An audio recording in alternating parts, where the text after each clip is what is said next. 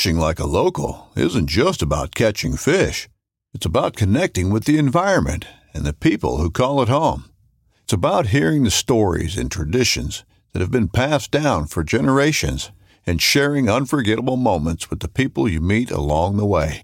Fishing like a local is having an experience that stays with you forever. And with Fishing Booker, you can experience it too, no matter where you are. Discover your next adventure on Fishing Booker. This upcoming concert season will be all about the boots, and Tecovas is your stop for the best in Western style. Tecovas has seasonal and limited edition offerings this spring and summer, including men's and women's boots, apparel, hats, bags, and more.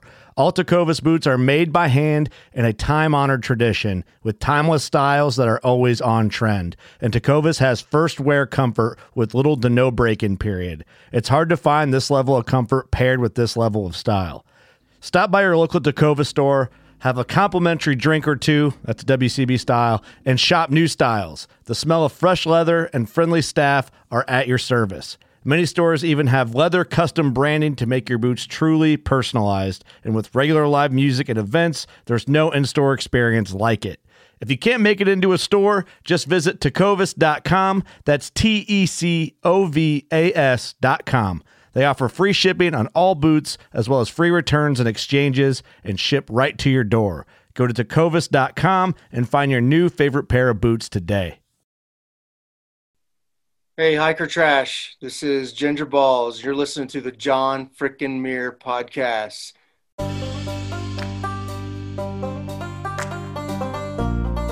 The only way to have a friend is to be one. Ralph Waldo Emerson.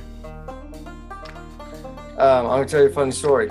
So, it's it's quite embarrassing. I just It's not embarrassing. It's no, it's it's great. So, at some point, Scrappy stopped telling his mom where he was on the trail. So she reached out to me on Instagram and was like, "Hey, is Scrappy okay?" He hadn't contacted me in two days, and I was like, you know, three hours behind him, whatever. I walk into camp and there's all these hikers. We're at a shelter. I'm like, Scrappy, call your fucking mom. Like, I, why is she reaching out to me? Like, so yeah, I kind of embarrassed him. and I'm, and I'm just like I'm like what? What are you talking about? How Like, yeah, your mom's reaching out to me. Like, we're in the middle of the woods somewhere on the Appalachian Trail. Uh, I'm this is my third through hike. I'm 20 years old at this point. I'm like, what are you talking about? I have no idea. And apparently, what happened was uh, my spot device, the, the signal wasn't going through, wasn't um, it wasn't linking because of the the canopy of the trees of in the green tunnel. So nobody had heard from me for a few days. But somehow, I don't know, she didn't reach out to me, or I never no, got I the message. service and you didn't. So, she reached out to him and he walks into camp like call your mom they just I what are you talking about just like throws me under the bus in front of all these people Was he was he trying to make his move? And, and you came in and, and, and laid that on him? I did. Y- y- Yeah. There's all these hot hiker girls, and he's like, "What's up, ladies?" And I'm like, "Dude, call your fucking mom." I'm Doc, and this is the John freaking Muir Pod.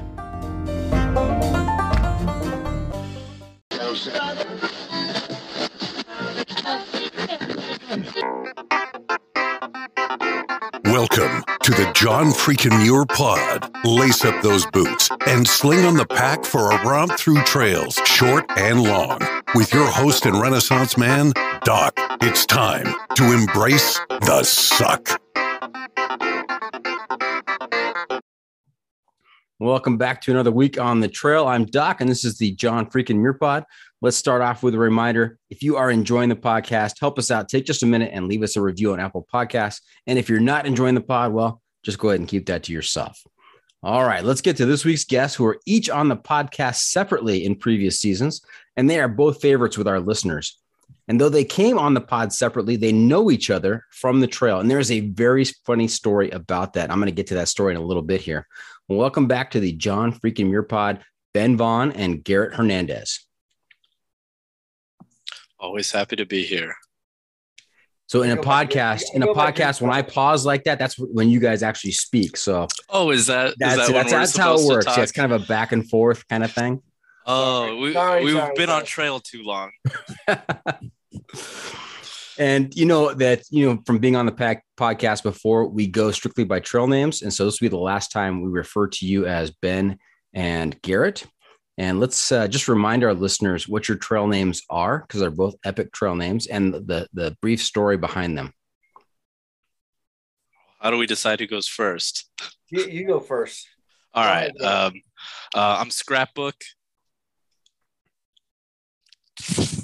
Yes, All you right, are. hang You you, you hang are scrapbook. That's right. All right.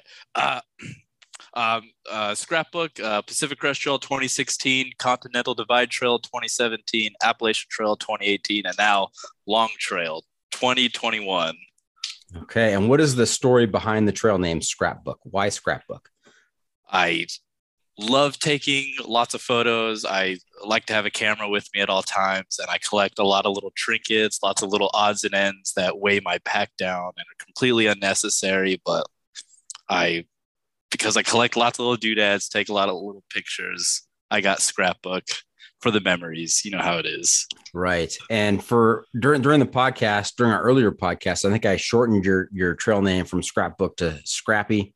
I may I may do the same thing tonight if that's and that okay is with that you. is a okay. That does not bother me. Any iteration of scrapbook. It's a long name. I get it. So whatever you want to call it doesn't bother me any. You also remind me of Scooby Doo's nephew, Scrappy Doo. So that uh, that fits in just just fine. All right. How about how about you, Ben? Um, so I'm Ginger Ballz. Um, and actually Scrappy, I call him Scrappy. I don't ever call him Scrapbook. I call him Scrappy all the time.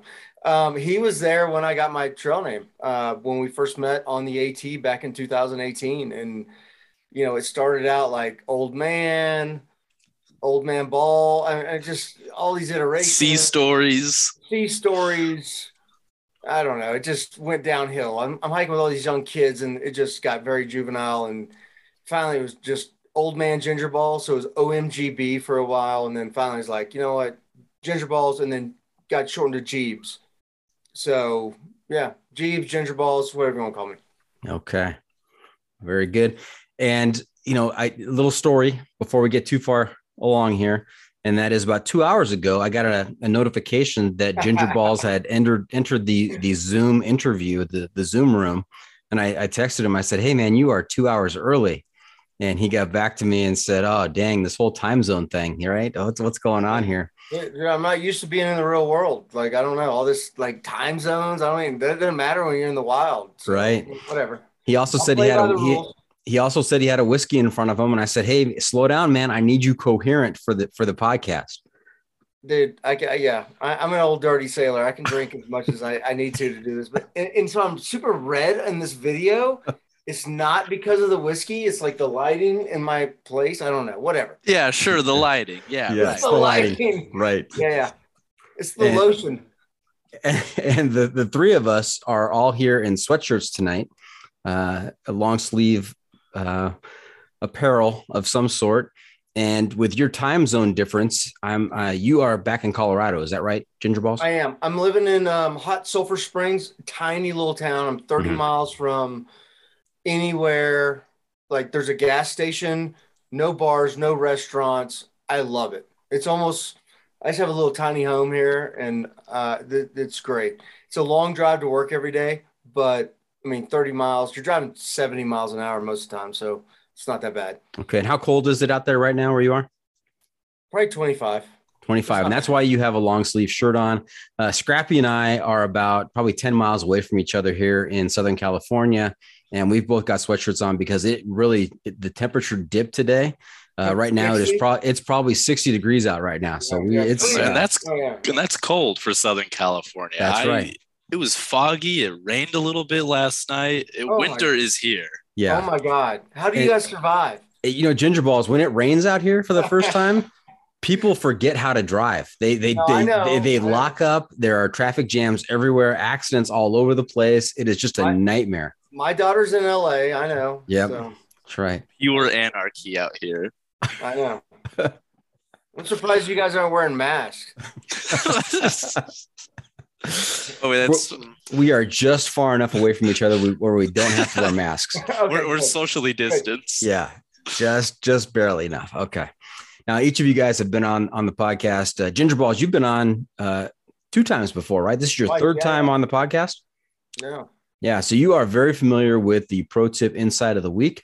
That is a segment we do towards the end where I, I thought retur- about this. I actually talked to Scrappy when we were on the long trail, and I said, "Well, anyway, I'll, I'll save it. I've Okay. got You save it. Don't don't give it away yet. But you you you this is premeditated. You and Scrappy were talking about this out in Vermont on the long trail, knowing that you guys would be coming on the podcast and talking about your trip. well, not knowing we're coming on the podcast, but I'm I, I have a strong opinion on something that I want to talk about to other hikers. okay. Perfect. Ginger ballz and strong opinion. I, I those those two don't, don't ordinarily go together, right? No, not at all. Not at all. Okay. Hey, before we get into things here, I wanna I wanna go over a brand new section. It's brand new for Uh-oh. this episode. I'm gonna try something out on you guys. All right. You ready for this? Ready. Okay, you're my guinea pigs. This is the the current events section of the episode, Hmm. and so I, I picked out a couple here. And this one, the first one is not really that current, but it is a very appropriate to our conversation tonight, and that is the Long Trail FKT set by Joe Stringbean McConaughy. He's Now- insane. What do you think the F? Do you know what? Do you know what the F? Madman. Do you know what the Gotta be like FKT is? days. Eight days, five days. I don't know. Five days, less than five days. He did it in four days, 23 hours, and 56 minutes. Okay, he's a he's a freaking beast. Like Scrappy and I talked about this too on when we're on that trail, and I'm like, no, like we did it fast. We did it in two weeks, which is a very fast pace. It's like I don't know, 25, 22, I don't know, whatever a day. In that trail, there's no way I could do 50 miles a day. Yeah, it's 273 miles. Yeah. Yep. Yeah. So, yeah, he did it in four minutes shy of five days. So, basically, five days, 273 miles. He's doing 50 plus miles a day. Yeah, no, That's crazy. Yeah, I just I can't imagine that. Like it I like to think of myself as a young able-bodied hiker and it kicked my ass every single day. So to do it that quickly is just I can't even imagine what that's like to put yourself through all that rock climbing, ladders, ups, downs, the mud. I have no idea what that would be like and why anybody would want to attempt that is beyond me, but more power to you. yeah, Have either of you met Stringbean? no. Nope. No. I, I, I've heard of him, but I have not met him. Okay. All right. Now, there's two ways to hike big miles like that. There is uh, one, you are going very fast, right? You are basically running the trail, or there is long hours. You are getting up way early and you are hiking until way late, or maybe it's a combination of the two. You're doing both. You know, you are you are waking up early and you are hiking until way late, and you are doing it as fast as you possibly can. So I, I think the way we did it, um, we get up early, you know, sunrise, Mhm. and hike till basically sunset or an hour before sunset, and then get some good sleep in. But um, I was shocked by how difficult the long trail was. I've done, a, I mean, we've both done a lot of trails, done some hard hard things, um, but I fell every day. Like so, so I want to say I fell 30 times during the entire drive. So I averaged like two falls a day. One day I fell five times.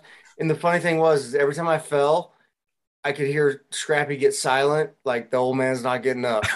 And then I I jump mean, up, like, talking, "All right." laughing, like, oh yeah, how many miles is good? Oh, Yeah.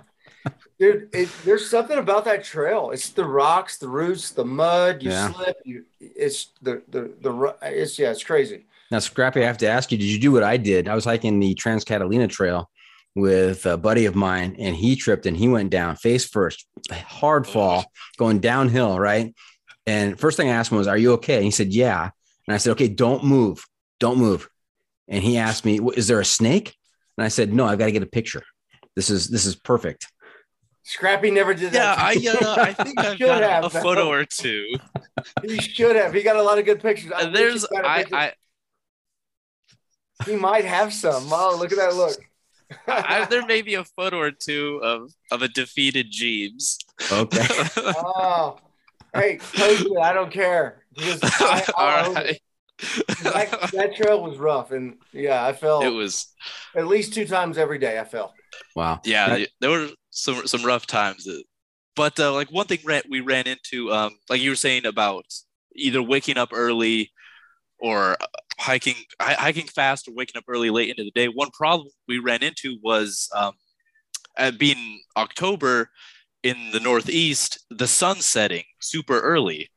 That was one problem I had not really factored into the equation. And like summertime hiking, the sun doesn't set until seven, eight, but out there it was setting at like five. So you're losing a few hours of hiking right there. So you have to make up for that at some point in the day, whether you have to hike faster, wake up a little earlier, or you're just going to be night hiking, slogging through the rough terrain of Vermont.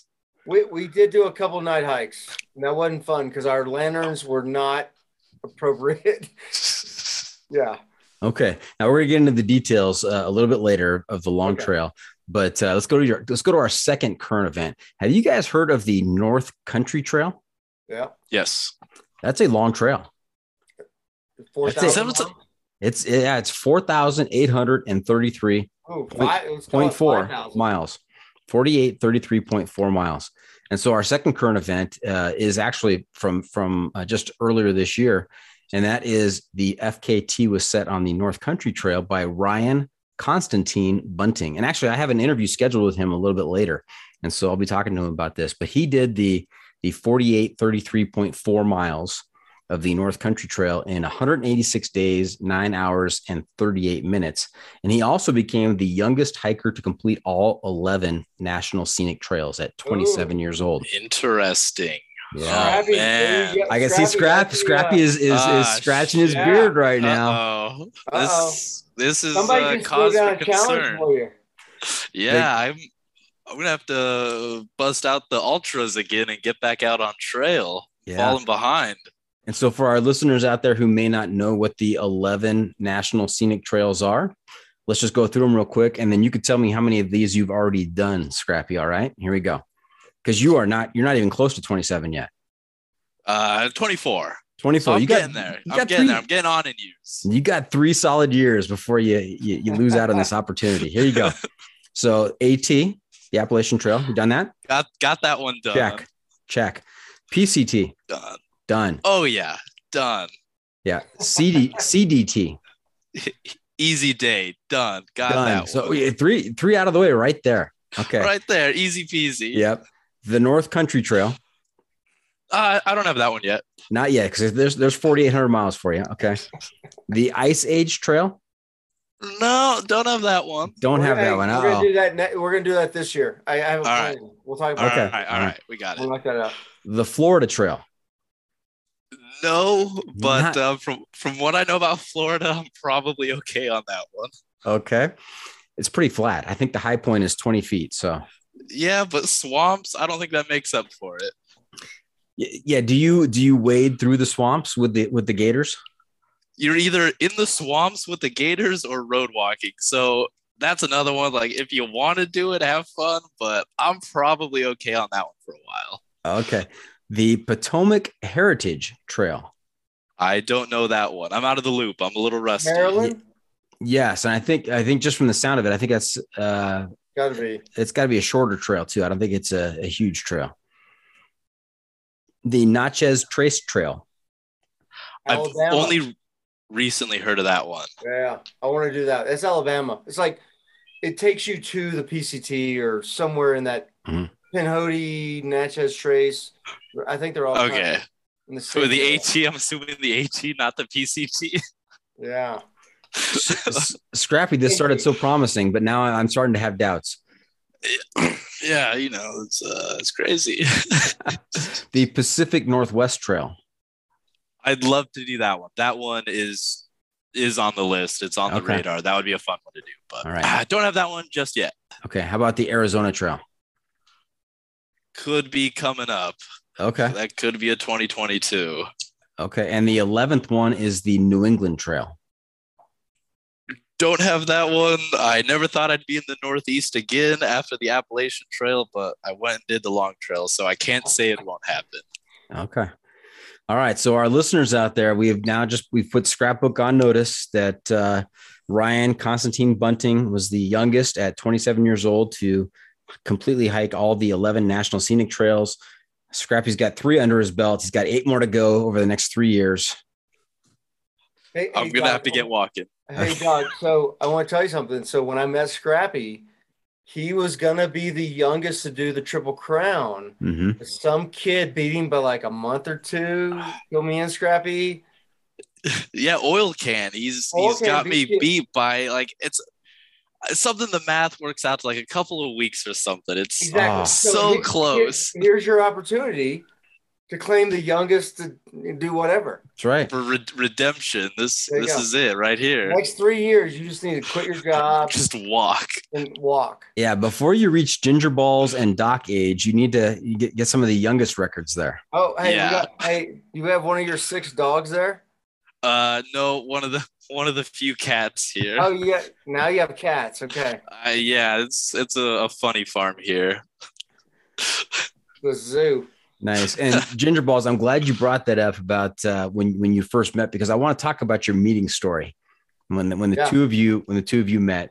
Now, for our listeners who who are regular listeners, you probably get tired of this story because I've talked about it a number of times, even on episodes uh, not involving Ginger Ballz and Scrapbook. I brought up this story as uh, it's just uh, an example of uh, expectations and you know how people prepare for trails. And so I love talking about this story. And maybe I've built it up in my mind to something that, that you know really wasn't that special, but uh, No, no, it's a great story. I tell the story all the time. okay. All right. Good. Scrappy, Good. you want to tell it or you want me to tell it? No, you got you have to tell. This is Okay. your story Go ahead, tell. Ginger Ballz. All right. So I'm, I quit my job, sold everything, show up at um, Falls. I'm hiking the AT. But you need to tell them what your, your previous job was. Oh, I was in the military for 22 years. So he's got he's got a military mind. He's got a military background. Right. I'm like, I, I'm this factors into the story. It, it does. Yeah. I, I agree. Okay. I'm prepared. So Yes. I've got a 40 pound pack sticking over my head. I've got three of everything. Because, you know, in the military, you got first one fails, second one fails. You, always have backup. And then, you know, you go through the little, uh, the little meeting at Emily where they teach you how to shit in the woods and leave no trace and all that. And like, oh, yeah, got it. And uh, then Scrappy walks in. He's got a pack about this big and I'm like, this kid's gonna die. Like, I'm glad he's starting on the same day I am because tomorrow I'm probably gonna have to save his life. Yeah, and Ginger Ballz for those for those people who are are listening to this and not watching on YouTube, Ginger Ballz put his hands together about the size of uh you know a large uh burrito at a Mexican restaurant. That's how that's how Exactly. that's how Like- big his pack was. Like a Chipotle burrito. That's right. And I'm like, this kid has no idea what he's doing. and so we met that day, and then we just started hiking every day. And well, now I know, you know, every day Scrappy would break down my pack like, you don't need that. I'm like, yeah, I do. Yeah, I do. I do. I'm Like I'm telling you, man. Like I don't want to tell you what you need or don't need, but I've been around a time or two. You know, let me tell you, this And piece of gear not gonna work for you. But hey, if you want to keep it, keep it. And so as the AT went along, I got rid of a lot of stuff, and I was probably down to, I don't know, 30 pounds or something by the end. So I, I shed like 10 pounds, but I was beat up at the end. And now I hike, I'm not as ultra light as Scrappy, but I'm comfortable and I can handle what I, you know, what I need. So Yeah, and let me just set the scene here because in my mind, this is how it works for me: is that the the, two of them show up to the starting point of the Appalachian Trail, Amicalola Falls, and they're looking at each other, and this is Ginger Ball's first long trail, and he is military background. He is he's got two two three of everything in case you know the, the first one fails he is prepared he's got a 40 plus pound pack huge pack scrappy sees him and says oh this guy in his mind he thinks Oh, this yeah. guy this guy's never gonna make it i mean that's just way too much stuff Like, And look at Ginger that, that- Balls- that house on his backpack. He's That's never right. gonna make it to to Maine. Yeah. And Ginger Ballz is looking at this kid, this young kid at the beginning of the of the AT who's got uh, you know a, a 12, 13 pound pack, nothing there. And he's Can't thinking, even buy a beer. yeah, he's thinking, oh, this, this guy is never going to make it. So they're both looking at each other with this the same thought in their head. This guy is never going to make it. And the funniest part to me is that Ginger Ballz is looking at a guy who is starting his third long trail. This is this is the the last one to complete the triple crown. Scrappy's been around the block a, a few times, and he he kind of knows what he's doing. But the fact that they're both thinking that oh, th- this guy's never going to make it, that's just hilarious to me. Hey, I, I was ignorant. I was ignorant to the hiking community. I just basically showed up to Amicalola and said, let's go do this. And I thought I knew what I needed. But, you know, I met some great people along the way. And, um, you know, you, you learn. Yeah, that's the thing. You got to accept the fact that you have to learn. You know, you learn from other people. Yeah, For sure. Um, yeah, that's exactly what happened. It just I saw this guy with his, his woodland beanie and his big ol- orange osprey backpack. Like, Ah, this guy. okay, so that's that's a pretty accurate picture then in my mind. I haven't I Oh, haven't uh, romanticized it 100%. or built it up too much. That's No. actually This- pretty real. 100%. Okay. Good, good. Hey, let's talk about gear a little bit. I've got another new segment that you guys are, I, I don't think you guys have, have participated in. I call it the hiking pole. And it's not P O L E, it's P O L L, hiking pole. Oh, yeah. Yes, yeah, it's kind of cute, right? Yeah. A yeah, little turn on words there. Yeah. yeah. What do we got? Okay, so I've got four four different categories I'm going to ask you about. I'm asking you to take a, a position on either side of. Here we go. Uh-huh. Boots or trail runners? Trail runner. Oh. Trail runners, absolutely. Nobody- Boots. nobody you'd be wears a, f- boots. a- a f- you'd be a damn fool to be out there in boots. Yeah. Scrappy laying it down. You'd be a fool. Okay, so trail runners, triple crowners, wear trail runners. Is that is that pretty accurate? Uh, very accurate. Okay. Uh, tent or a tarp? Tent.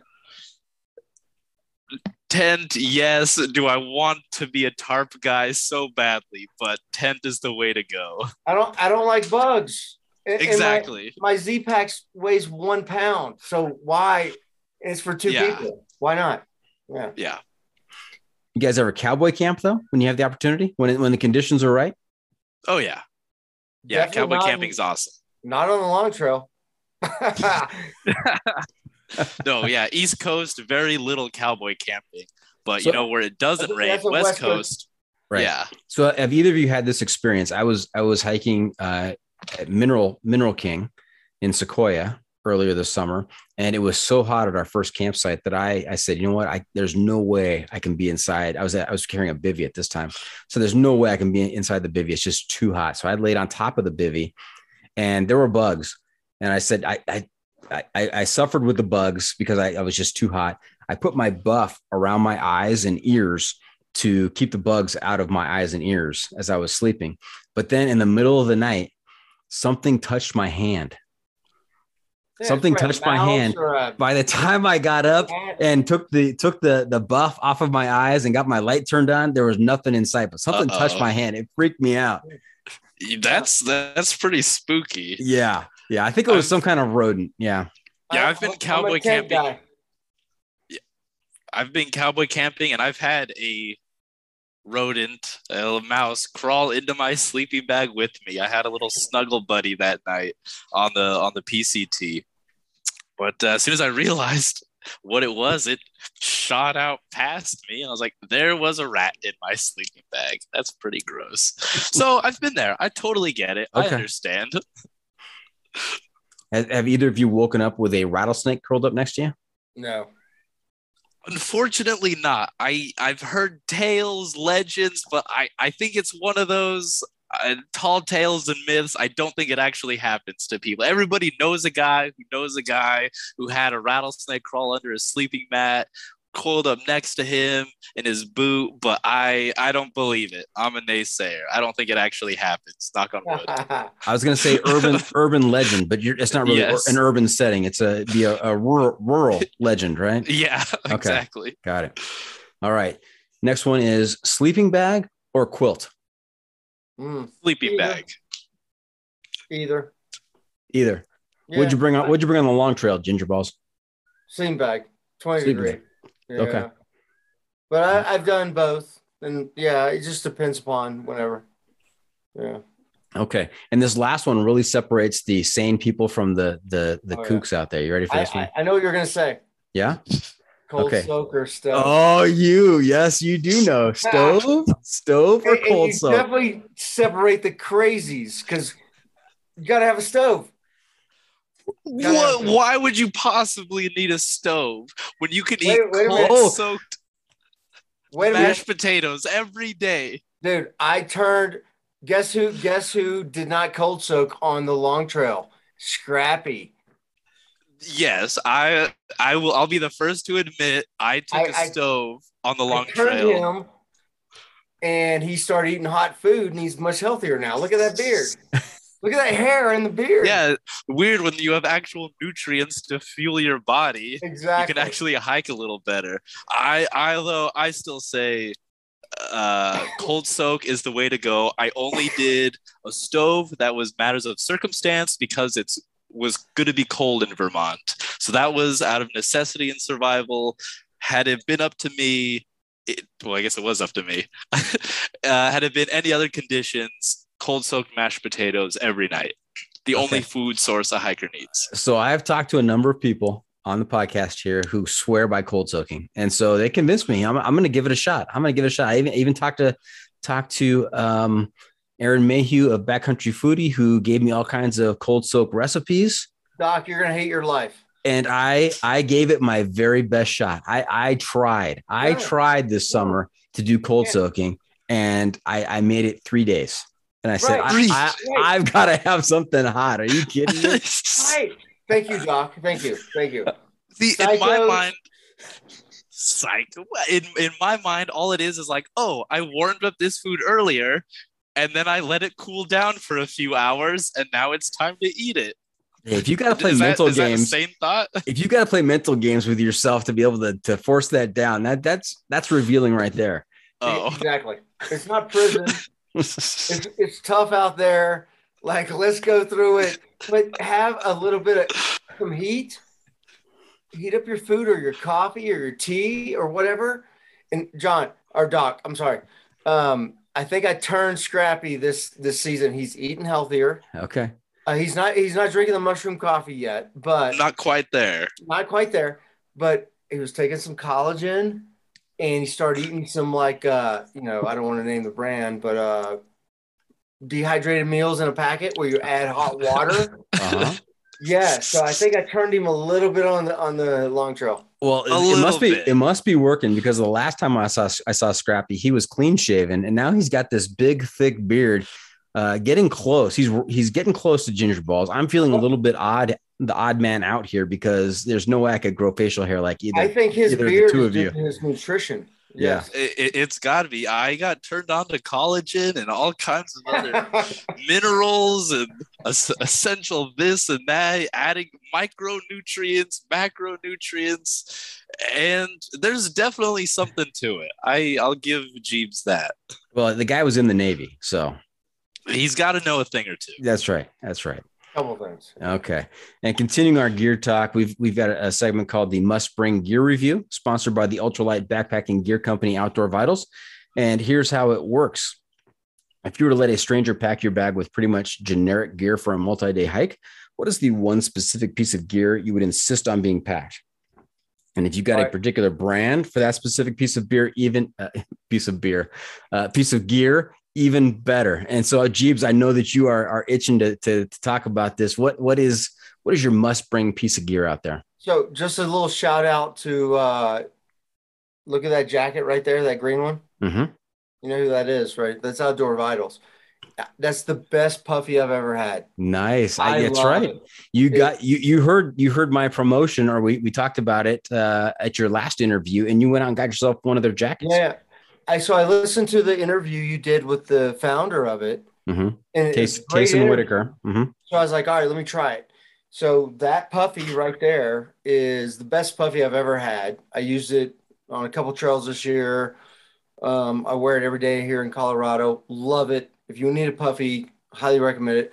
And the pillow they send you is the best pillow out there.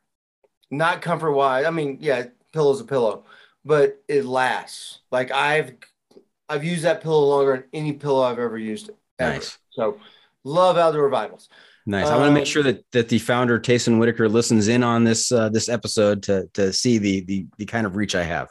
Yeah, yeah, no, seriously, man. I his gear's legit. I like it. Um, actually, I think I have a sleeping bag from them too. Um, I don't know. I can't remember. Anyway, um, gear I have to have. All right, so here's my. I'm gonna, I'm gonna I'm gonna get on my pedestal here. Okay. So in the outdoor industry, 85% of the people quit because of injuries due to the wrong shoes. And I'm not gonna put a Oh, brand. God. Yeah, I, you know what I'm saying, Scrappy. Oh no. Oh Yeah. boy. So people are in the wrong shoes and they get injured and it ends their through hike. Now, I'm not throwing a brand out there. I'm not going to stand on that, but you you have to get the right shoes. Think about so I used to work in a uh, retail industry where I sold shoes to triathletes and marathon runners. And it's always based on your foot pattern, you know, supinate, pronate, or your neutral. That's the shoe you get and it keeps you from getting injured. You don't get plantar fasciitis, IT band issues, shin splints, all that. The hiking industry has not reached out or, or not accepted that. They just put shoes out there and like, yeah, you have to have these because they have a wide foot box. I'm looking at you, Scrappy. You, have to. I got wide feet. You need to have one. No, you've been suckered into the marketing. So anyway, the shoe. I'm. We're not mentioning brands here. The shoes he wore lasted 200 miles. The shoes I wore lasted 800 miles. I took a picture of them next to each other. My shoes, I could still wear them now if they didn't smell like dog. But his, after 200 miles, holes all in them, blown out. Oh, He's just you- succumbed to the marketing. And I'm like, no, there's a better product out there. That's what I'm saying. But you're not naming the and a better brand. product. You're not you're not naming the better product though, Ginger Ballz. I don't get paid to do that, but I have a product that I like. Okay, but they are trail they're they're they're trail runners. All right, I'll go. I'll go ahead and say it. Salewa drop lines. Salewa drop lines. Okay. Yes, that is the shoe. I look. They've given me free shoes. Now I buy the, their shoes. So I now I have a choice. What do I want? I buy Salewa drop lines. They'll last forever. I don't get injured, but that's because of they work for me. Mhm. Every hiker needs to find the shoe that works for them, not get suckered into marketing, and then 200 miles later, your shoes blow out. Th- I, I have a feeling this is going to be point counterpoint. I can't wait to hear Scrappy's go ahead, uh, Scrappy, rebuttal go here. let's okay uh the shoes this brand that will name remain nameless that let's just say every hiker wears them and knows them um sure they may they may have a certain durability issue in Yes. the toe box Th- that could happen usually after 500 miles but this just goes to show 200 That- miles. th- I have a picture of Okay. your shoes and my shoes. Go ahead. I- Sorry interrupt. I think it just goes to show how tough the long trail is. I've gotten many miles out of my shoes, but the long trail just destroyed my relatively new pair of popular trail shoes. That's because you're walking around LA doing whatever, going up to the Hollywood sign, easy hiking. Then in the real world, in the real hiking world, your shoes got destroyed. I hiked Uh, the same pair of shoes, uh, Superior Hiking sh- Trail, then Long Trail. 600 miles easy. and and those shoes worked. And I, your yes, yours did not have any points of failure, And but they look good. and they look good. All right, And they look good. Um, Now, scrapbook. Well, That was that. hopeless. This this became point counterpoint on on trail runners, right? But did you have another piece of gear that you wanted to share as your your must bring piece of gear, or were, were you also going to talk about shoes? no, I, I okay. I, I'm always down to, especially with Jeebs, to sc- argue shoes. That's how we spent a lot of our time out there on the long trails, just yelling at each other. Days upon shoes. days, yelling at each other about shoes. Okay. Um, but I would say my, I don't, you know, I got turned on to sit pads, and it's it's a luxury item, but man, is it nice just to not sit directly in the dirt. A little sit pad, just I've got a piece of uh, Z-Lite mattress cut many times, so it just got a couple of little sheets on it and man, I love that thing. I take it on day hikes. Uh, carried with carried it most of the AT and the entire long trail, and it's gonna come with me on any other hike I do because the sit pad is the way to go. You can feel like you're sitting on a couch when you're out sitting in the pouring rain or the hot, dusty trail on a little sit pad. It's a luxury item, but I'm gonna say essential to keep morale up. That's gonna be my point, and I'm sticking to it. All right, I, have a confession. I have a confession. I was on, on that Mineral King Loop trail this summer with uh, my cousin and her fiance Yahtzee. So Bindi and Yahtzee on the Mineral King Loop Trail, and he had a sit pad like that. And I made fun of him for the first uh, day and a half. I ca- called him bougie, and you know, oh man, look at that. Who brings a sit pad out here? And then he offered it to me one time when we stopped, and I was like, oh, I got to get one of these. This is this is this is good stuff right here. it, it is once you once you use it there's like kind of no going back because oh i could sit in the dirt my primal ancestors sat in the dirt for thousands of years i can do it and then it's like oh wait a second i can be comfortable i don't know i'm I'm just saying sit pad is the way to go Okay. Ginger ballz, did you have a sit pad? No, hell no. Hell no. I made fun of Scrappy for his sit pad. And there he was sitting in the dirt like some kind of neanderthal whereas me a sophisticated civilized person sitting hey, on my hey, little Doc, it's the difference between LA and the rest of the world. You know, you, he needed his boozy sit pad, and I'm like, you know what? I'll sit on the dirt. I'm fine. I just we're we're built a little differently, a little higher society here in LA. If we're wearing sweatshirts and it's 60, 60 degrees out, that's that should give you some indication. It's indication. like a blizzard out It's there. cold, I'm yeah. not stepping Oh. outside. brisk. All right. Hey, what was uh, what was your your base weight on the long trail? Um, I let's see. Before I got a fuel canister, it was Oh, we need to talk about that. It was just shy of ten pounds. Okay. I got super lucky on that one. I I was not. I'll, I'll be honest. I wasn't totally focused on being an ultralight jerk this time around, but I got lucky and I was still sub ten. Okay. Jeebs, how about you? Uh, right around 13. Okay. Yeah, I like I like my comforts. I'm older than Scrappy, so you know I need I need a couple comforts. But I want that's why you need the sit pad. It's for No. your advanced age. It'll help. more- my advanced age. okay, so Doc, I want to tell you this story. So Scrappy and I have hiked, I don't know, ten thousand miles. Let's just say something like that, right? Each, and we're very experienced. Day one, both of us were missing very important things, and on day one, we had to hitchhike into town to get things because we're like, fuck, you know, we forgot like, and one of them was a fuel canister. So we, the only we both agreed we needed fuel because he's not cold sucking. We could only find this giant fuel canister. So every day, one of us had to carry it. It was kind of a game of who used it last had to carry it. So like if you got into into camp early, so I was like, hey, let me cook my dinner. And then I'd give the fuel canister to him, like, oh, you're carrying it.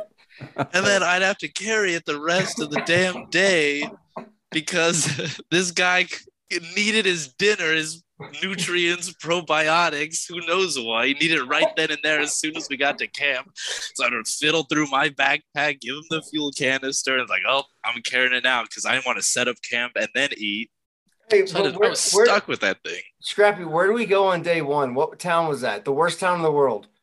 Oh my god, I oh, I've been thinking about it nonstop since, and Dude, now that like you Twi- asked me was the Twilight question, Zone.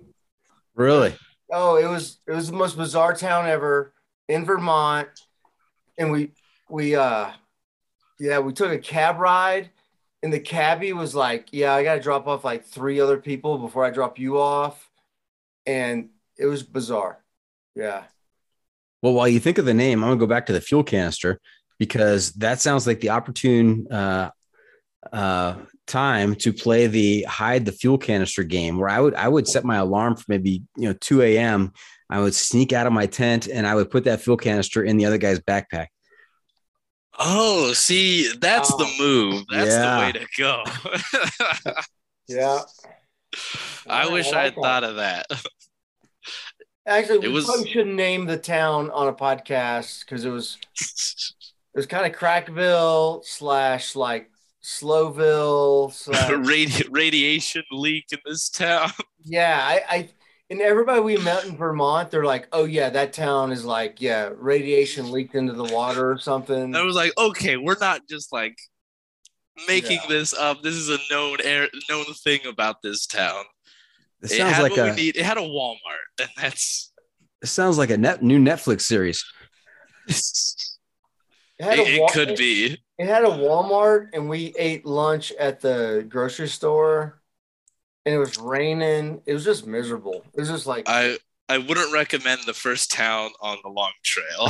there you go. if you Okay. can It's like, it, it's like a I'd day avoid it. in when you forget everything you need and you have to go resupply at Walmart. So Yeah, and they probably saw you coming and thought they had a very uh, a, a clear clear thought that oh, here's a couple of noobs coming in, couple a couple of newbies to hiking, and they Yeah. forgot something something the first day, not knowing that you guys have you know ten thousand miles under your under your trail runners. yeah, but day one we're both like, hey, both of us got to go into town. It was so, it- we were like such noobs. Like okay. Yeah, like like uh, we needed. We didn't have any fuel canisters. My uh.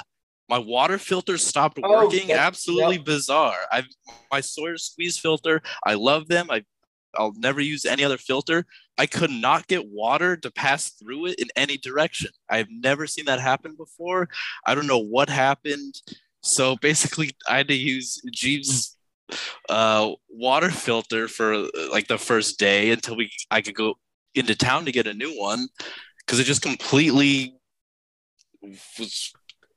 I want to say frozen. That's obviously not the right word. I'm assuming the last trip I used it on just had a lot of minerals and just clogged it up and I could not get water to pass through it. So a couple of dorks, there we are, day one, have to go into town for a water filter and fuel. two triple crowners can't figure it out on day one. It's like I, Too I many- hate myself on day one. Too many probiotic uh, additives to your water last trip. exactly. It's, it's the mushroom. It's the mushroom coffee.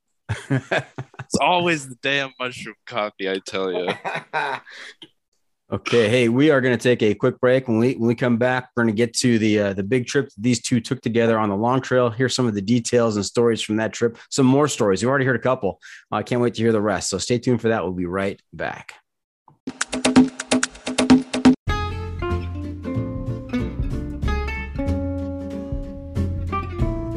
From the backcountry to the backyard, we believe everyone deserves the highest level of protection. Since 1984, Sawyer Products offers the best, most technologically advanced solutions for protection against sun, bugs, and water, using time released liposome technology, topical insect repellents, and new standards in water filtration. And with every Sawyer product you buy, you are helping to provide clean water through 140 charities in 80 countries with their long lasting water filters. Every Sawyer product you buy is an investment in our common humanity. Choose Sawyer and keep the adventure going, knowing that their products have been tested and chosen by those who count on serious protection on the trail all day long.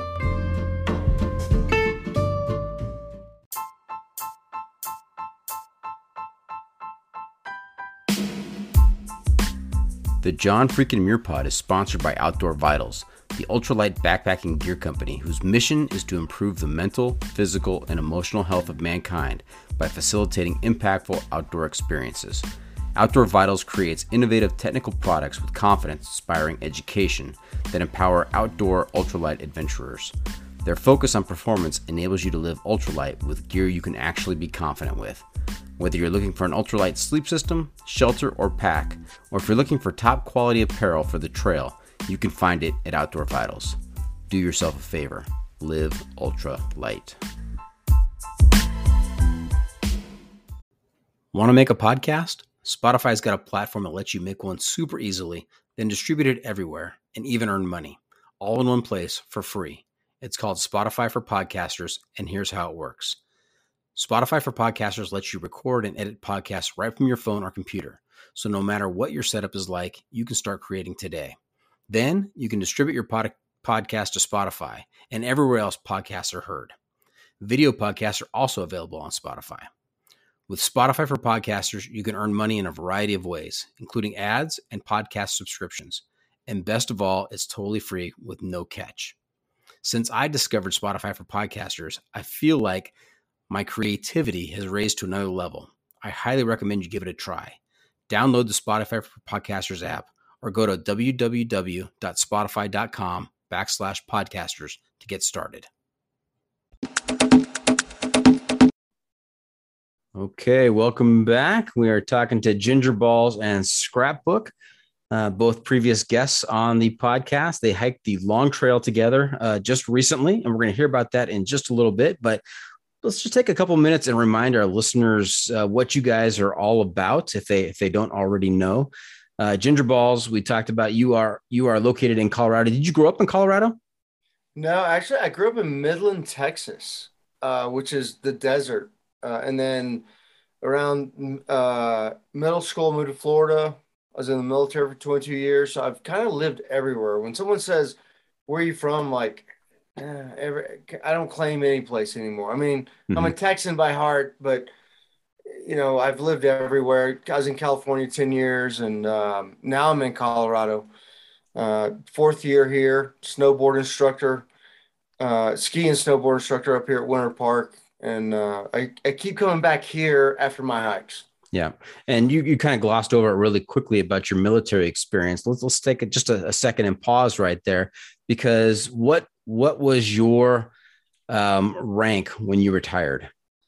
I was a lieutenant commander, so 04. Lieutenant commander. Did you make scrapbook call you lieutenant commander? Ginger ballz out there? No, so I don't. I don't hold. I'm not holding on too tight to my military career. Like it's in the past. I mean, I'm glad I did it. Uh, I don't talk about it a lot. I did a lot of really awesome things. I deployed a lot. Did a lot of combat tours now I'm just a dirty hiker and a ski bum. Yeah, but that's quite an accomplishment. I didn't want I didn't want I didn't want to let that slip by. I want to recognize your service. I and appreciate that, that and, the, and the fact that you were you, you rose through the ranks to lieutenant commander. That is quite an accomplishment. Congratulations. Yeah, yeah. Actually, I you know I enlisted as an E one. Um, didn't grad got kicked out of the house. Didn't graduate high school. Enlisted, and then found my way through the officer ranks. And uh, so yeah, I, it was great for me it got me two master's degrees. Uh, you know, getting kicked out of high school and finished with two master's degrees. Okay, awesome. But now I just uh, I just love the outdoors, and I don't I just don't talk about my military career much. But Scrappy, you want to know one of my one of my biggest regrets is of the last couple of years is that I had that? I had the opportunity to interview Ginger Ballz in person. We met down in uh, Playa, Playa del Rey, Playa Vista. Playa, yeah, Playa Vista. Playa Vista. Met down in Playa Vista in person. We did the interview. Uh, it was a great interview, uh, despite the dog howling in the background uh, in the park that we were in.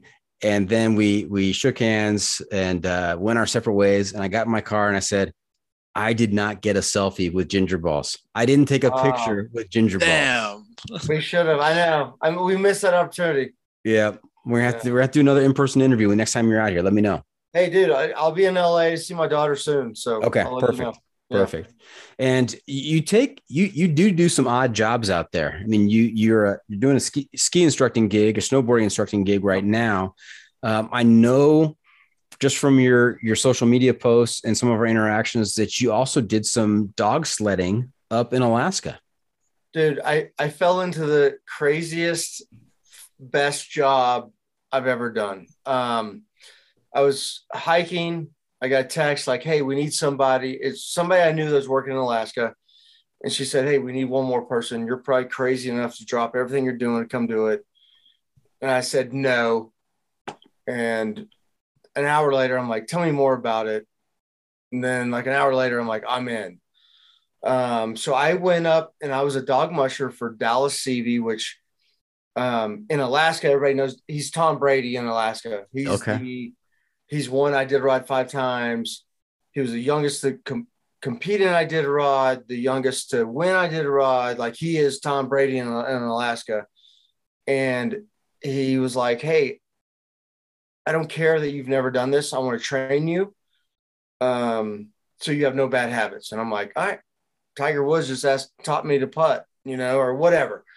So I just booked a ticket, no contract, no paperwork, booked a ticket to Alaska and showed up and they're like, cool, tomorrow you're flying up to a glacier. And so I was up on a remote glacier and I was a dog musher for taking tourists around. You know, we hook up 10 to 12 dogs and take them around and I'm going back. So when I leave Colorado this year, I'm going back. And uh yeah, pretty Oh. amazing. That had to feel good to be approached about doing a job like this that you had never done before, coming hot off the heels of your experience with uh, your your attempt to become a river rafting guide. Oh yeah, yeah, yeah. Do, do you want me to tell that story?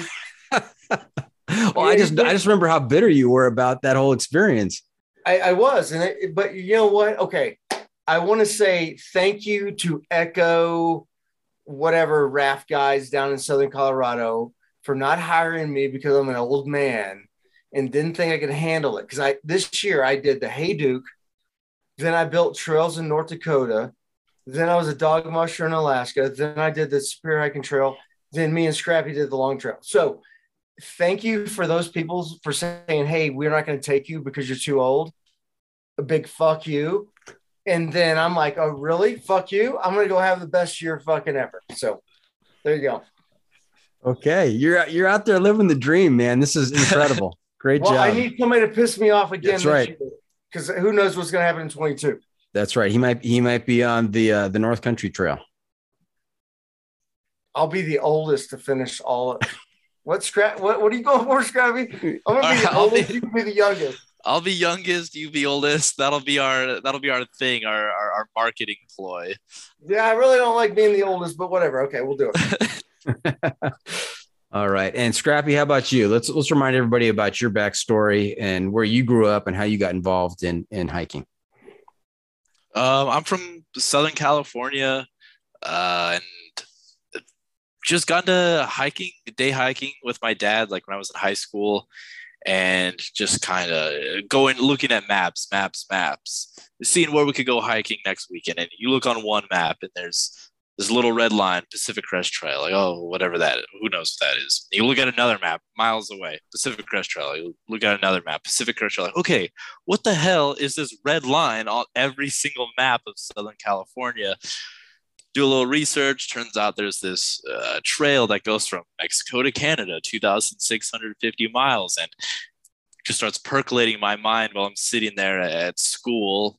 Like, well, this kind of sucks. Oh, but what if I was hiking every day for six months? How cool would that be? And I just kept thinking about it. We just kept talking about it planning, scheming, and then I was like, you know what? I'm just I don't want to go to college right away after high school. I want to go do something, live some life experiences. I'm gonna walk from Mexico to Canada, and that kind of became my whole whole world. I was absolutely obsessed with hiking. And 2000, 2015, I graduated high school. 2016, there I was walking from Mexico to Canada. This thing I had been dreaming dreaming about uh, for years now. And then it turned into the Continental Divide Trail a year later. And oh, I'll never do the Appalachian Trail. It's the East Coast. It rains, it's hot, it's humid. Well, if I've done two, I got to do the third one. And there I was on the East Coast uh, doing the Appalachian Trail where I met Jeebs. but I've since uh, had to put hiking on the back burner. But I got a text out of the blue like, "Hey, let's do the long trail," and we were able to get that going in a matter of maybe like less than like a, a month of planning, maybe. Yeah. Just bam, we got out there and, and did the long trail in uh, 2021. So it's kind of kind of where I'm at. Now, like Jeebs, you, you you covered a lot of ground real quickly there. I want to back up just a little bit because there's a couple of great portions to your story. One is this image of you as a high school student, as a senior, and you are you are dreaming about the Pacific Crest Trail. You are planning uh, while all your classmates are are thinking about college, are thinking about uh, summer trips and what they're going to be doing, all these grand adventures, uh, Europe or whatever. Uh, you are in class daydreaming about walking the walking from Mexico to Canada. True? Oh or yeah. false? Oh, absolutely. I everybody in at my high school knew me as that kid that liked hiking. I just I was uh, absolutely obsessed with it. If I wasn't at school, I was out on trail hiking, dialing in my gear, looking up gear, just completely obsessed with with it. And it, it's still a, a part of me hiking, but back then, like I just that's all I could, I was fixated on it. I everybody knew what college they were going to, uh, what branch of the military they're going into. And I'm like, uh, I gotta apply for my PCT permit, guys. I uh, I I don't have time to deal with with, with college. Um, Exactly. And how old were you in 2016 when you started the PCT? I was 18. 18. And that's So- the other that's the other image that sticks with me uh, from your story, and that is you convincing your mom to drop you off at the Mexican border on your own to start a 2,600 mile hike. I, I can't even ma- imagine what the conversations leading up to that uh, sounded like, but you did it. You you you convinced her to drop you off at the border. I was able to do that as as she describes it. I just kept talking about it, talking about. It. She's like, "Yeah, right, yeah, right." You know, kids talk and dream about all the kinds of things. He's, nobody actually walks from Mexico to Canada. That's not a thing people do. I just kept talking about it, talking about it, and sure enough, I was like, "All right, mom." Like, and uh, March 2016, like April 1st, you got to take me down there. I'm starting. I got my permit. I'm, I'm ready to go. She's like, What? What do you mean? Like, yeah, this is happening. What do you think I've spent the last four years preparing for? So I was able to get her to drive me all the way down to Campo and drop me off just into the world. that was my first experience of just being out there on my own. That I was able to convince her. I was not able to convince her to let me skip my graduation in 2015 to get a late start and be a and start late of 2015 but she said i have to go to my high school graduation so i almost got out there a year, a year sooner but that i couldn't convince her But you would have beaten oil, oil cam by a full year then, right? I he Oh. he he was able to convince his mom, I'm sure, because he did the AT immediately after high school. So that that's how he has has me beat. so, so, Doc, I've I've met Scrappy's mom, but before I met her on the AT, when I was on the AT, when we were on the AT, um, I'm gonna tell you a funny story. So, So it's it's we're- quite embarrassing. I just It's not embarrassing. It's no, it's it's great. So at some point, Scrappy stopped telling his mom where he was on the trail. So she reached out to me on Instagram and was like, Hey, is Scrappy okay? He hadn't contacted me in two days. And I was like, you know, three hours behind him, whatever. I walk into camp and there's all these hikers. We're at a shelter. I'm like, Scrappy, call your fucking mom. Like, I why is she reaching out to me? Like so yeah i kind of embarrassing and I'm, and I'm just like I'm like what? What are you talking about? How like yeah your mom's reaching out to me like we're in the middle of the woods somewhere on the Appalachian Trail. Uh, I'm this is my third through hike. I'm 20 years old at this point. I'm like, what are you talking about? I have no idea. And apparently, what happened was uh, my spot device, the signal wasn't going through, wasn't um, it wasn't linking because of the the canopy of the trees of in the green tunnel. So nobody had heard from me for a few days, but somehow I don't know. She didn't reach out to me, or I Oh, never no, got I the had message. service and you didn't. so she reached out to him, and he walks into camp like. Call your mom. They just, I, what are you talking about? Just like throws me under the bus in front of all these people. Was he was he trying to make his move? And and you came in and and, and laid that on him? I did. Y- y- Yeah. There's all these hot hiker girls, and he's like, "What's up, ladies?" And I'm like, "Dude, call your fucking mom." like, what are you talking about? Ah. Oh, that's, That's great. not, that's not even the first time she's done that, to be honest. But that's maybe Hey, that's she another story it's for another good. day. Good, it's good. Well, she did. I do remember this too. She she made you promise that if you hitched with anybody, that you would take a picture of the license plate first and and, Oh. and text it to her in, in case something bad happened to him. And oh. so, what my this is great because your first hitch, you actually get into the car. Car pulls over, you get into the car, and they're getting ready to pull pull away, and you say, "Oh, hang on, hang on a second. I have to take a picture of your license plate to, to show my mom because She's she like, made me I gotta promise." send it to my mom. I, I did. I, I, I got out. I, I took the photo. I sent it to her. I was like, "Mom, these are the nicest, sweetest, nicest, sweetest people I've ever met in my life. You have absolutely nothing to worry about." But she was all concerned, thinking I was gonna die. Ne- needed updates of where I was. I'm like, "Mom, it's like ten minutes to town. Just like But cool I took him on his worst hitchhiking experience ever. God, that that one was in- in terrible. Tennessee. Where was it?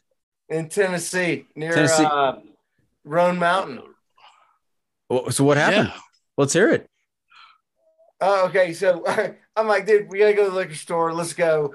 He comes with me. We hitch this guy. All right, it wasn't just a liquor store. He, some of us needed liquor. Some of us had errands to run at the post office. it wasn't all just liquor. There were real world errands that had to be ran. Is that a disclaimer in case so, mom's um, listening? I, I kind of. It might have been the local uh, meth dealer picked us up. It might have had to drop some stuff off on his rounds, Oh wow! but he got us to the liquor store. Eventually, yeah. and he got us back. But in between that was a little sketch, and Scrappy's like, wasn't comfortable. Took a couple pictures, and uh, yeah, but we, we're here. We're fine. we we survived barely. I uh I that was some rural country that guy took us to. When the car turns off the main road and just starts driving deep into the backwoods of Tennessee and starts telling you stories of what happens to people that tell about what happens out here in rural Tennessee, not a spot you want to be in. But there we were. But if I'm you're gonna like be, in short shorts and sandals at the mercy of this stranger that has picked us up in rural Tennessee. And he just takes us to, he's got a couple stops, just a couple Hey, stops th- we have this to is make. part of Scrappy's education. Education, is that what we're calling it? Yes. Scrappy, if you're in a car in the backwoods of Tennessee and it turns off the main road, I mean, at least you're sitting next to a lieutenant commander, I was like, all right, this, right? I mean, that's that's one thing like, you got in your he- favor. yeah, I was like, okay, this guy, he knows what he's doing. Hopefully, if things kick off, we can, me and him can figure something out. It's going to be two versus one. We can do this. But here I, I'm in short shorts and flip flops because I thought, I think I'm just going to the post office and then the liquor store. I'm not, I'm planning on fighting for my life. Oh my gosh, that's great. Uh, that that was a good time. Good time. That was, it definitely made for a, a good story.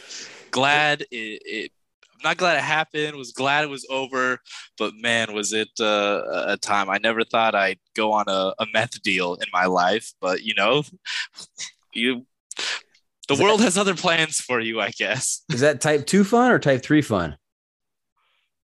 I'm, you know, I'm gonna go type three on that one. I, I, I I'm gonna call it type two.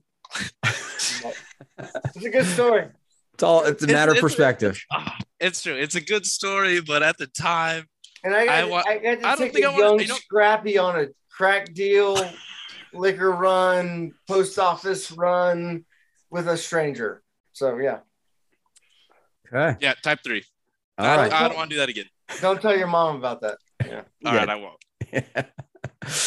All right. Hey, let's talk about the long trail. We've heard a couple stories already, but who? Let's talk about the inception of this idea. Who who contacted whom about this and uh, started started uh, putting the pieces together?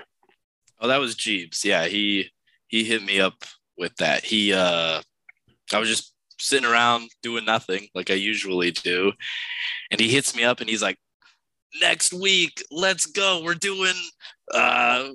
What trail did you do? The Pinhoti? No, not the Pinhoti. No, Superior, Superior Hiking Trail. Superior. He's like next week, Superior Hiking Trail. I'm like, whoa, whoa, whoa, hang on, gotta give you a little more of a heads up than that. He's like, be there, be square. I'm like, all right, I'm gonna have to be square because I will not be around for that. And he's like, okay, next month, the long trail. And I'm like, all right, let me get back to you.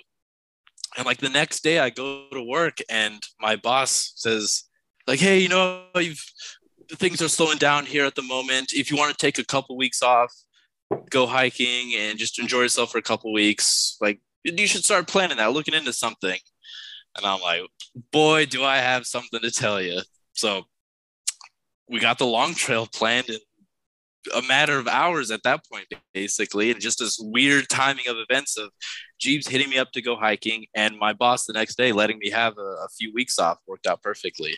Yeah, that, that's like it was like fated to be. Exactly. Yeah. Now, Long Trail's in Vermont. It's 273 miles, as we as we had said. Do you need a permit to hike the Long Trail? Well, if you do, I didn't have one. So, are, is it like the John Muir Trail or the Pacific Crest Trail, where there are rangers periodically that are asking for your permit? No, no, it's just a a free for all out there. You just start either go Nobo or Sobo. It has a pretty ingrained culture in in that regard, and but it's you're up to your own devices how you want to get there and start. Mm-hmm. It's the oldest long distance hiking trail in the U.S. So it's the the original. It's the OG long trail, 273 miles. Yeah. nice. And did you guys go northbound or southbound? Uh, northbound. That's the only way to hike a trail. We're not uh, we're not delusional sobos. yes. wow, the gauntlet has been dropped right there. Yeah. Oh yeah, I will. I will stand by Nobo superiority all the way. okay, and so what, what was your start date? How long ago was this? Mm. October 3rd. Yeah, October 3rd we started. Yeah. October 3rd. And you said it was you were out there approximately two weeks? Uh, it was 15 days. Yeah. Okay. So October 18th then? 17th? That's that sounds uh sounds, sounds reasonable. Right. Okay. Uh, yeah, as as in my old age, I am forgetting these things, but uh yeah, 15 days, uh, October 3rd to October 18th, 15 days of, of, being out on the long trail. Okay. And are there a lot of towns on the long trail or are you out in the middle of nowhere? I would say there's a, a definitely a handful of towns out there. Mm-hmm. There's lots of options to get off, go into town, get back, go into another town a few miles up, but we didn't play it that way. We only went to like three or four towns on the whole trail. One of them being Doc, the first day. Doc, yes. Doc, Besides the first time. We did it hard. We went nine days solid, just hiking, covered almost everything. Then we only had five days to go, but I was beat. We did nine days hard. Uh, nine days of just slogging through Vermont. In I think we did the first four days. We did I mean, beside that, the town stop, I think we're we're doing like 28 miles because the first part of it was familiar because it's part of the AT, mm-hmm. and we we'd done it before. Um, but then you know everybody fear mongers. Oh, you have no idea what's up in the north. Like it's a north. It's, the north.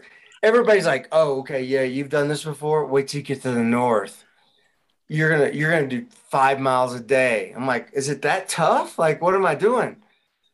And so that was our me and Scrappy's big joke the whole time. Was like, oh my god, I can't wait, you know. And it is, It is more difficult as you get north, but that's the other thing I want to talk about. Hiking. Don't listen to the fucking fear mongers. They'll crush your dreams. Don't quit a trail because of fear mongers. Keep pushing. And if you can't handle it, then that's fine. You know, back off. But yeah, we had people telling us like, "Oh, you'll never make it." On day one, in the first uh, shelter, we met some people that were going Sobo, and we said, "Yeah, we'll probably finish this in like two weeks." And they're like, "Oh yeah, that'll never happen." Best we've ever heard is 19 days. And like, all right, I, like Scrappy and I weren't on a like we're not racing, we're just hiking, but hiking hard. And uh, but yeah, they're like, yeah, there's no way you can't do this in two weeks. Yeah, it was pretty interesting to uh, to one guy say, yeah, you, you can't do it in two weeks, um, and another guy, he'd been out there for like six weeks or something. So like when you for 273 miles, it's like when you break it down, it comes out to like six miles a day. If you walk at three miles an hour, that's two hours of walking. There's 24 hours in a day. What do you do with the other 23 hours? That guy did not want to go back to his job, his wife, or his house. Something I don't know. All There was something That's keeping him away. That's true. something I'll- he was hiding from something. Yeah, that's right. Yeah. All right, I'll give them that. I'll give them that. All right. So we've heard a couple of stories. What what other stories do you have from the long trail? The the two of you out there for two weeks, there's got to be just a, a lot of hilarity, I would think. Besides me falling and him like gasping, like is the old Thinking man he okay? Broke a hip. Yeah. Um, Doc, I, I want to say that I think Scrappy joined Scrappy. I'm I'm sorry. I think you you're gonna agree with me on this, but I think he joined me because he had something to prove to Vermont, oh man. right? Um, on the Appalachian Trail, allegedly, so they say, there may be a photo of me having a breakdown on the trail in Vermont. Um, because of there- mud, cold. so Vermont, uh, as some know it, also Vermont, Vermud, because there is this constant layer of mud that just covers the entire state of Vermont. Uh, in the summertime, it's ever present, and it in the wintertime, it just gets covered by snow. So there's just mud. And when I was on the AT, just after days of slogging through mud, I was like, you know what? Today's the day I'm putting on clean socks. I slipped immediately after putting on clean socks, and my feet dunked into just these thick mud puddles that are everywhere on the trail. And I was had a little bit of a breakdown. I was just done. I was like, I can't do this anymore. Why does anybody hike out here on the East Coast? It's terrible. It doesn't rain on the West Coast. Why would anybody choose to be here? I don't understand any of this. So there's a photo of me at a at a weak point in my hike. So being out there on the long trail, I had, I had to prove that I could do it. I had to be strong. So I came prepared this time. I was ready for rain and mud. My uh Now, these th- this episode is going to air next Monday, so in six days. It's going to be a bonus episode for season three. People are really looking forward to it. They're excited to hear from you guys. Any possibility that I can get uh, pictures from you, Scrappy, of your your mental breakdown picture, and also you may or may not have pictures of of Ginger Ballz in you know during his falls. Hey, I'll uh I'll, I'll see if I can get some photos to you. Okay, very good. Send them. I'm fine with it. I, I want to picture me feeble in the mud. I'm fine. I'm fine with that. It shows the true nature of that trail, man. yeah. Yeah. Yeah, I'll I'll get some photos to you. It's it's gnarly out there, man. But uh, I came a little more prepared. Uh, I was ready for some colder temps and ready for the mud.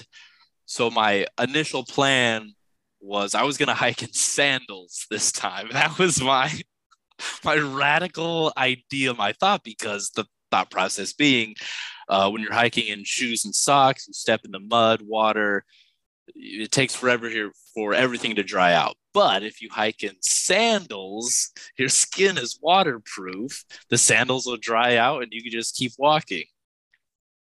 Didn't quite turn out to be that simple. It sounded much better on paper when I was sitting on the couch at home in dry Southern California. The actual practical application of that is it's so muddy and rooty that I think if anybody hikes in sandals out there, they're going to get their toes ripped off immediately. So I'm going to say sandals did not work on the long trail. Great camp shoes, though. Okay, great camp shoes. I was going to predict that you lost one of those sandals in the in the in the thick mud somewhere.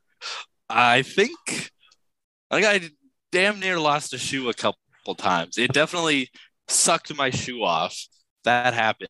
That's because but, of the brand of shoe you're wearing. But oh, here we go again. Here we go again. The, the, yeah, it's. it's I, I don't want to talk about that brand that, you're wearing, but you know. Now, ballz, you you did the Hayduke Trail, and you also, you know, you had to it heed heed, heed by the uh, quicksand warnings. I remember from from yes. your, your, time on, on the Hayduke. How does the long trail in Vermont compare in terms of difficulty with the Hayduke? You know, Hayduke was the toughest trail I've ever done, but Vermont Long Trail is no joke, man. Like seriously, it kicked my it kicked every day was just cold, wet. You're putting on cold, wet socks, cold, wet, whatever you're wearing. You're getting up early, and it's it's it's a tough trail. Physically, it's a very t- tough trail. A lot of respect to that trail. Um, I loved it.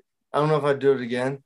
I love the inn at Long Trail. So do you know where that is? You ever been there? No, say it again. The inn at Long Trail. So it's where okay the AT and the Long Trail kind of separate, and it's okay. kind of a historical little place. Mm-hmm. So Scrappy and I uh, was that, that was my birthday, right? Yes, it was. It was. It's my uh, 30th birthday, um, and we had a couple cocktails, and uh, good friend of mine, Loco. Um, she called the bar and said, whatever these guys want, paid for it. And so we had dinner and some beers. But uh dude, Long Trail's no joke. Like I don't want to be a fear monger like a lot of people are about how tough stuff is, but it, it's going to challenge you. And to do it in two weeks is uh is is a good challenge. Yeah, is it normally is it normally a three to four week, five week trip? I, I say it's more normally like three to four. Yeah. Yeah, it's like three is probably normal. Four if you want to take your time. Two, you're pushing it. And, and like when Scrappy and I finished, I was like, dude, we like we put in some work, you know. It was a lot of work.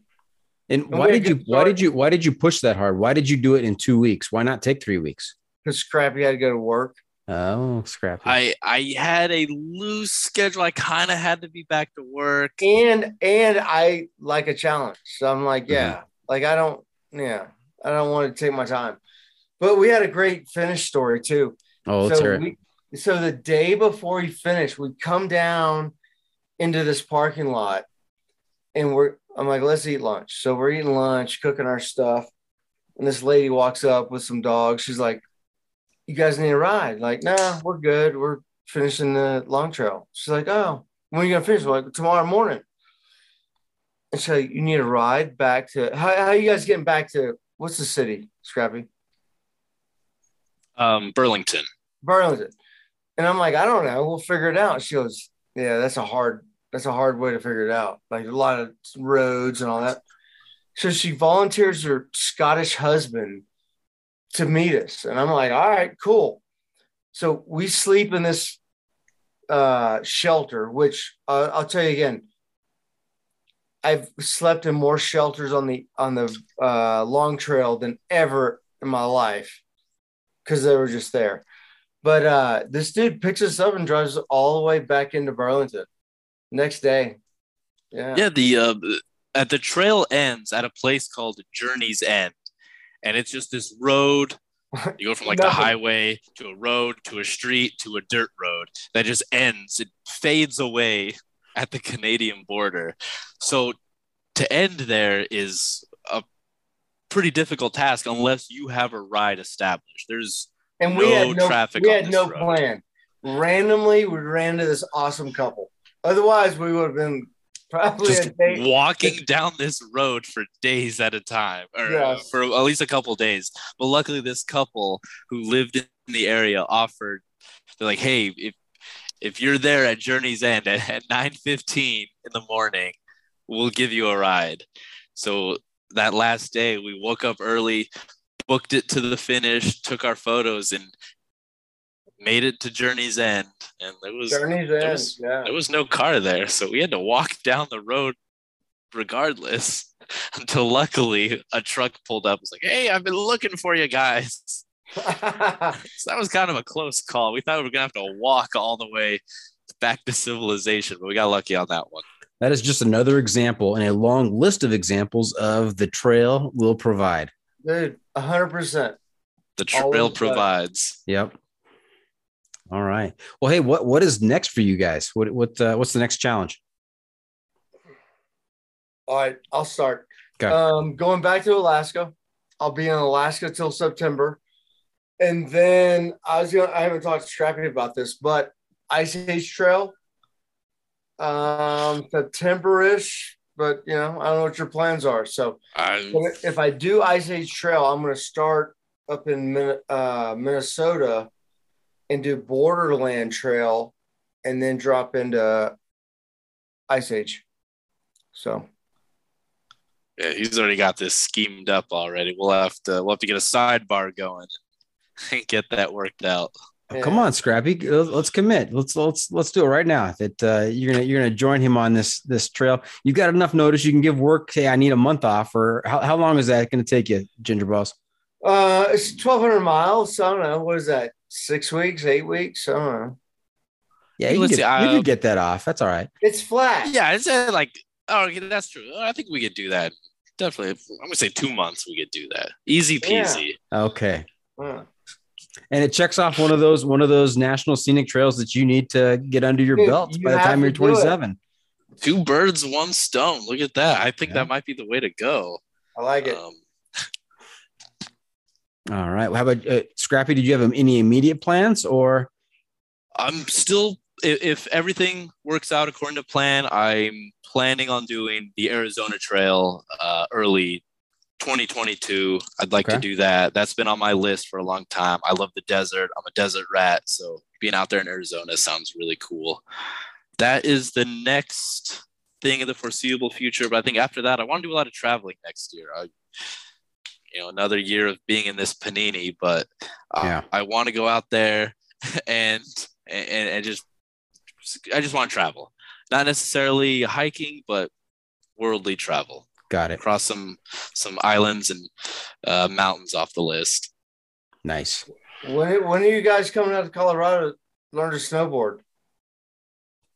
I'm gonna go skiing up in Wrightwood this year. I'm gonna get a couple lessons under my belt, and then I'm coming out to take your course. Okay, so you know a professional ski and snowboard instructor, so take advantage of that. that's true. I gotta. I've got some skiing under my belt when I was younger, but I've never snowboarded. I would love to learn how to snowboard. We'll have to set Doc, something up, Jeebs. Doc, come out, come out to Winter Park. Okay. I'd love to give you a snowboard lesson. Three hours, I'll change your life. Fantastic. Yeah. I Right. hear he's good. I, I've heard many stories of him taking rookies, people who have no idea what they're doing, and at the end of the day, they're They're doing half shredding pipe, the gnar, as they say. shredding the gnar. Okay. Okay, no, no half pipes, but yeah, you you can you can be good. Okay. All right. Hey guys, you know where we are? Where are we? We're at that part of the episode where I ask you for your pro tip inside of the week. What little nugget of wisdom can you share with our listeners to make their next outdoor experience even better? And this episode, we get two pro tips, one from each of you. Who wants to go first? Scrappy, you go first. All right, Okay. Scrappy. Um, okay, I don't know if it's so much of a pro tip as it, it kind of falls under gear choice slash pro tip. I'm gonna say there's a little bit of both. Um, Does it have to it's do a with piece trail- of gear that trail runners? hike. N- This one does not. Okay. All right.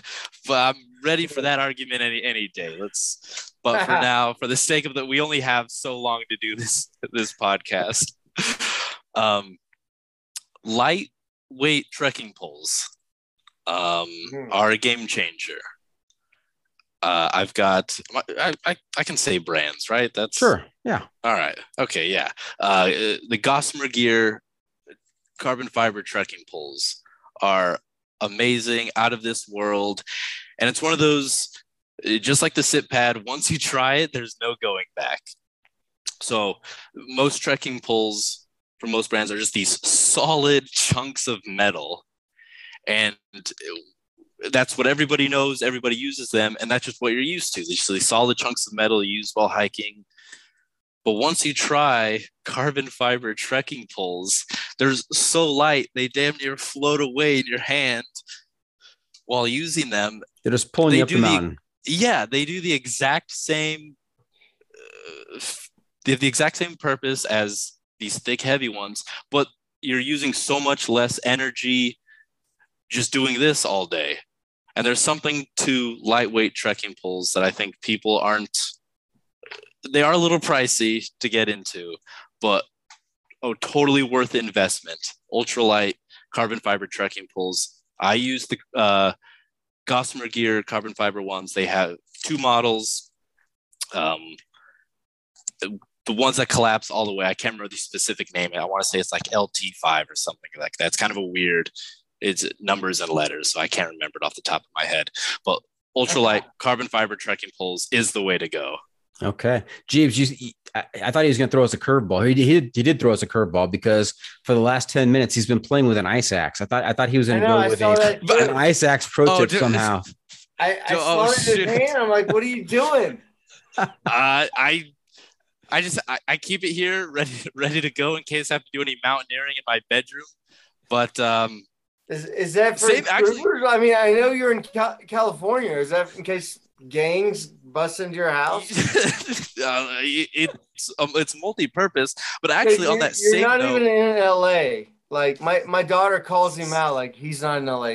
Santa Cl- Clarita's not LA. it's It's- it's it, it- it's hard to explain when you say like if I say oh I'm from Santa Clarita people like where and I guess say uh, uh you know it's where the five outside of LA. split. Not LA. I, it's LA County, but if I say Santa Clarita, no one knows where it is until I say, "Oh, do you know where Six Flags Magic Mountain is?" Oh, Santa Clarita, I know right where you're at. Like, That's yeah, right. right there. That's right. I feel your pain, Scrappy. I, I know exactly what you're talking about. Ballz on that. it's I'm, I'm I'm 40 minutes from downtown Los Angeles. All right, it's I'm, I'm yeah, close. that's not LA. You're not LA. There you go. All right, ballz. What's your uh, pro tip inside of the week? Okay, so I already I already went on my soapbox about the shoes. Um, you did. So I don't want to do that anymore. So I'm just gonna I, I'm gonna mention a, a brand, Ab Gear Co. I tell you, this stuff here for base layers, for a sleeping bag liner, for a beanie, it's the best company out there. It's the best thing you use on, on a hike. It's better than Merino. Uh, doesn't smell. I wear it every single day on my hikes. I wear it when I'm snowboarding. I, so yeah, if somebody wants some good gear, good clothing, I'd go with Ab Gear Co. I'm not getting paid for this. Uh, they don't pay me. I, I use it for the past four years. And Scrappy knows the story, origin story, when I met these guys. So it's uh, I yeah. Yeah, it's a whole story for uh, it's, a- its own podcast. but um, just to we got a little. I feel like we got a little off traffic, off topic. I'm sorry, but to wrinkle in, uh, a good point me and Jeebs discussed while we were out there was uh, fear mongering. Oh Every- yeah. Everybody has some idea notion that you're not going to make it because what they've seen is the hardest thing that has ever been done. Nobody will ever repeat it. That's why when you're going northbound, all the southbounders tell you, like, oh, uh, up there, you're never going to make it. The north, the north, uh, the mountains, it's so steep. The rain, the storms, the cold. It's like, okay, I haven't seen that. I've I've made it this far, okay, and I'm I'm surviving. So I would say uh, fear mongering is a serious issue on any long distance trail. Until you get there and see it for yourself, test your abilities, your skill set to the challenge. I wouldn't get off trail, skip around, flip flop, yo yo. Get there, see if you can do it. And sure enough, it may be hard. There may be Okay. a lot of snow, river crossing. You never know what you're going to see, but you have to see it for yourself. Don't let somebody else tell you what's up there and cause you to ch- alter your trail plans. Yeah. Scrappy, you- you said it better than I could have said it right there. 100%.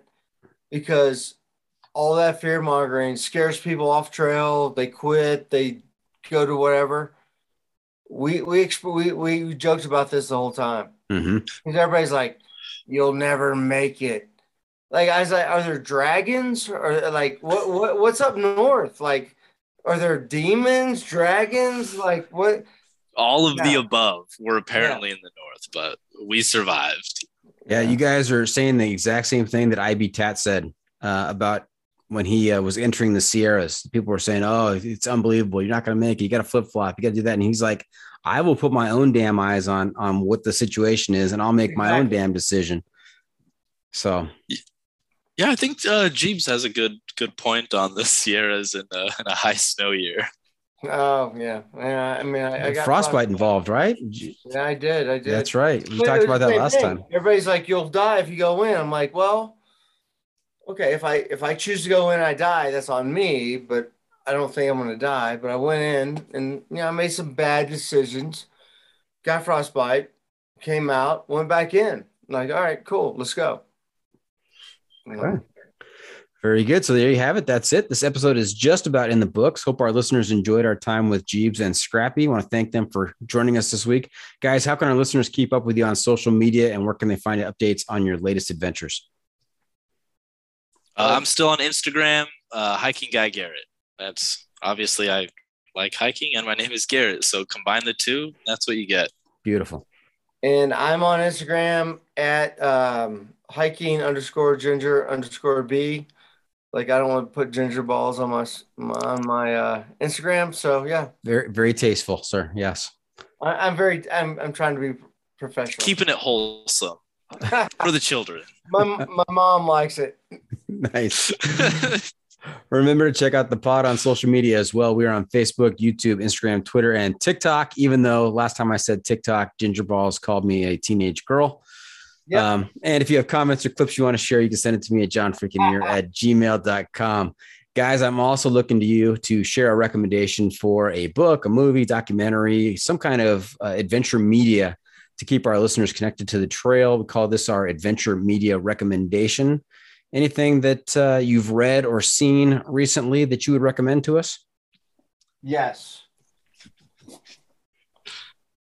The sun is a compass. Nice. Who's it written by? Uh, you're gonna read that. I, it's too small. My eyes are too. My eyes are too old to, to read that. All right. Um, written by Caroline Van He- Hemert. Okay. Amazing book. Yeah, yeah. The sun is a compass. And a brief synopsis. What's it about? Um, so a couple just kind of took off from America, went all the way up through uh, the passage up through Alaska, and dude, it's crazy. Okay. Yeah.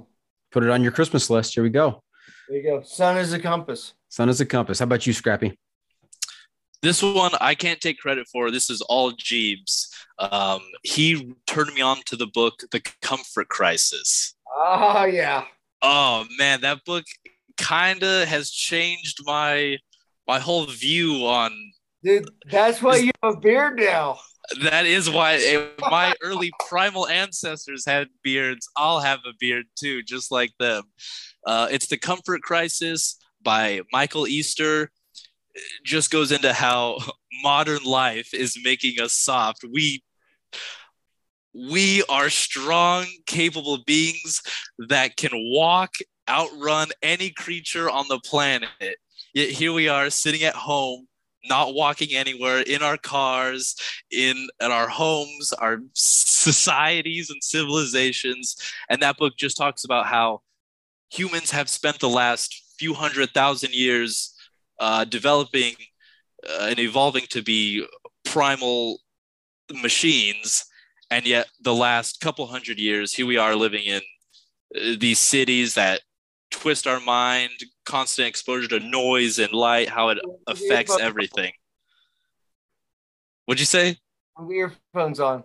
Well, okay, well, my ear. Okay, well, quality audio. All right, my early primal ancestors probably didn't have these. I- I- I wish just- they did. I bust your balls, man. I love you. Comfort crisis would Comfort recommend crisis. ten out of ten. Outstanding. Yeah. Okay. And hey, before we wrap things up, I've got one more segment for you called What Have I Not Asked You That You're Dying to Tell Us About? What did we miss? About about hiking or about what? Anything. Anything you're dying to tell us.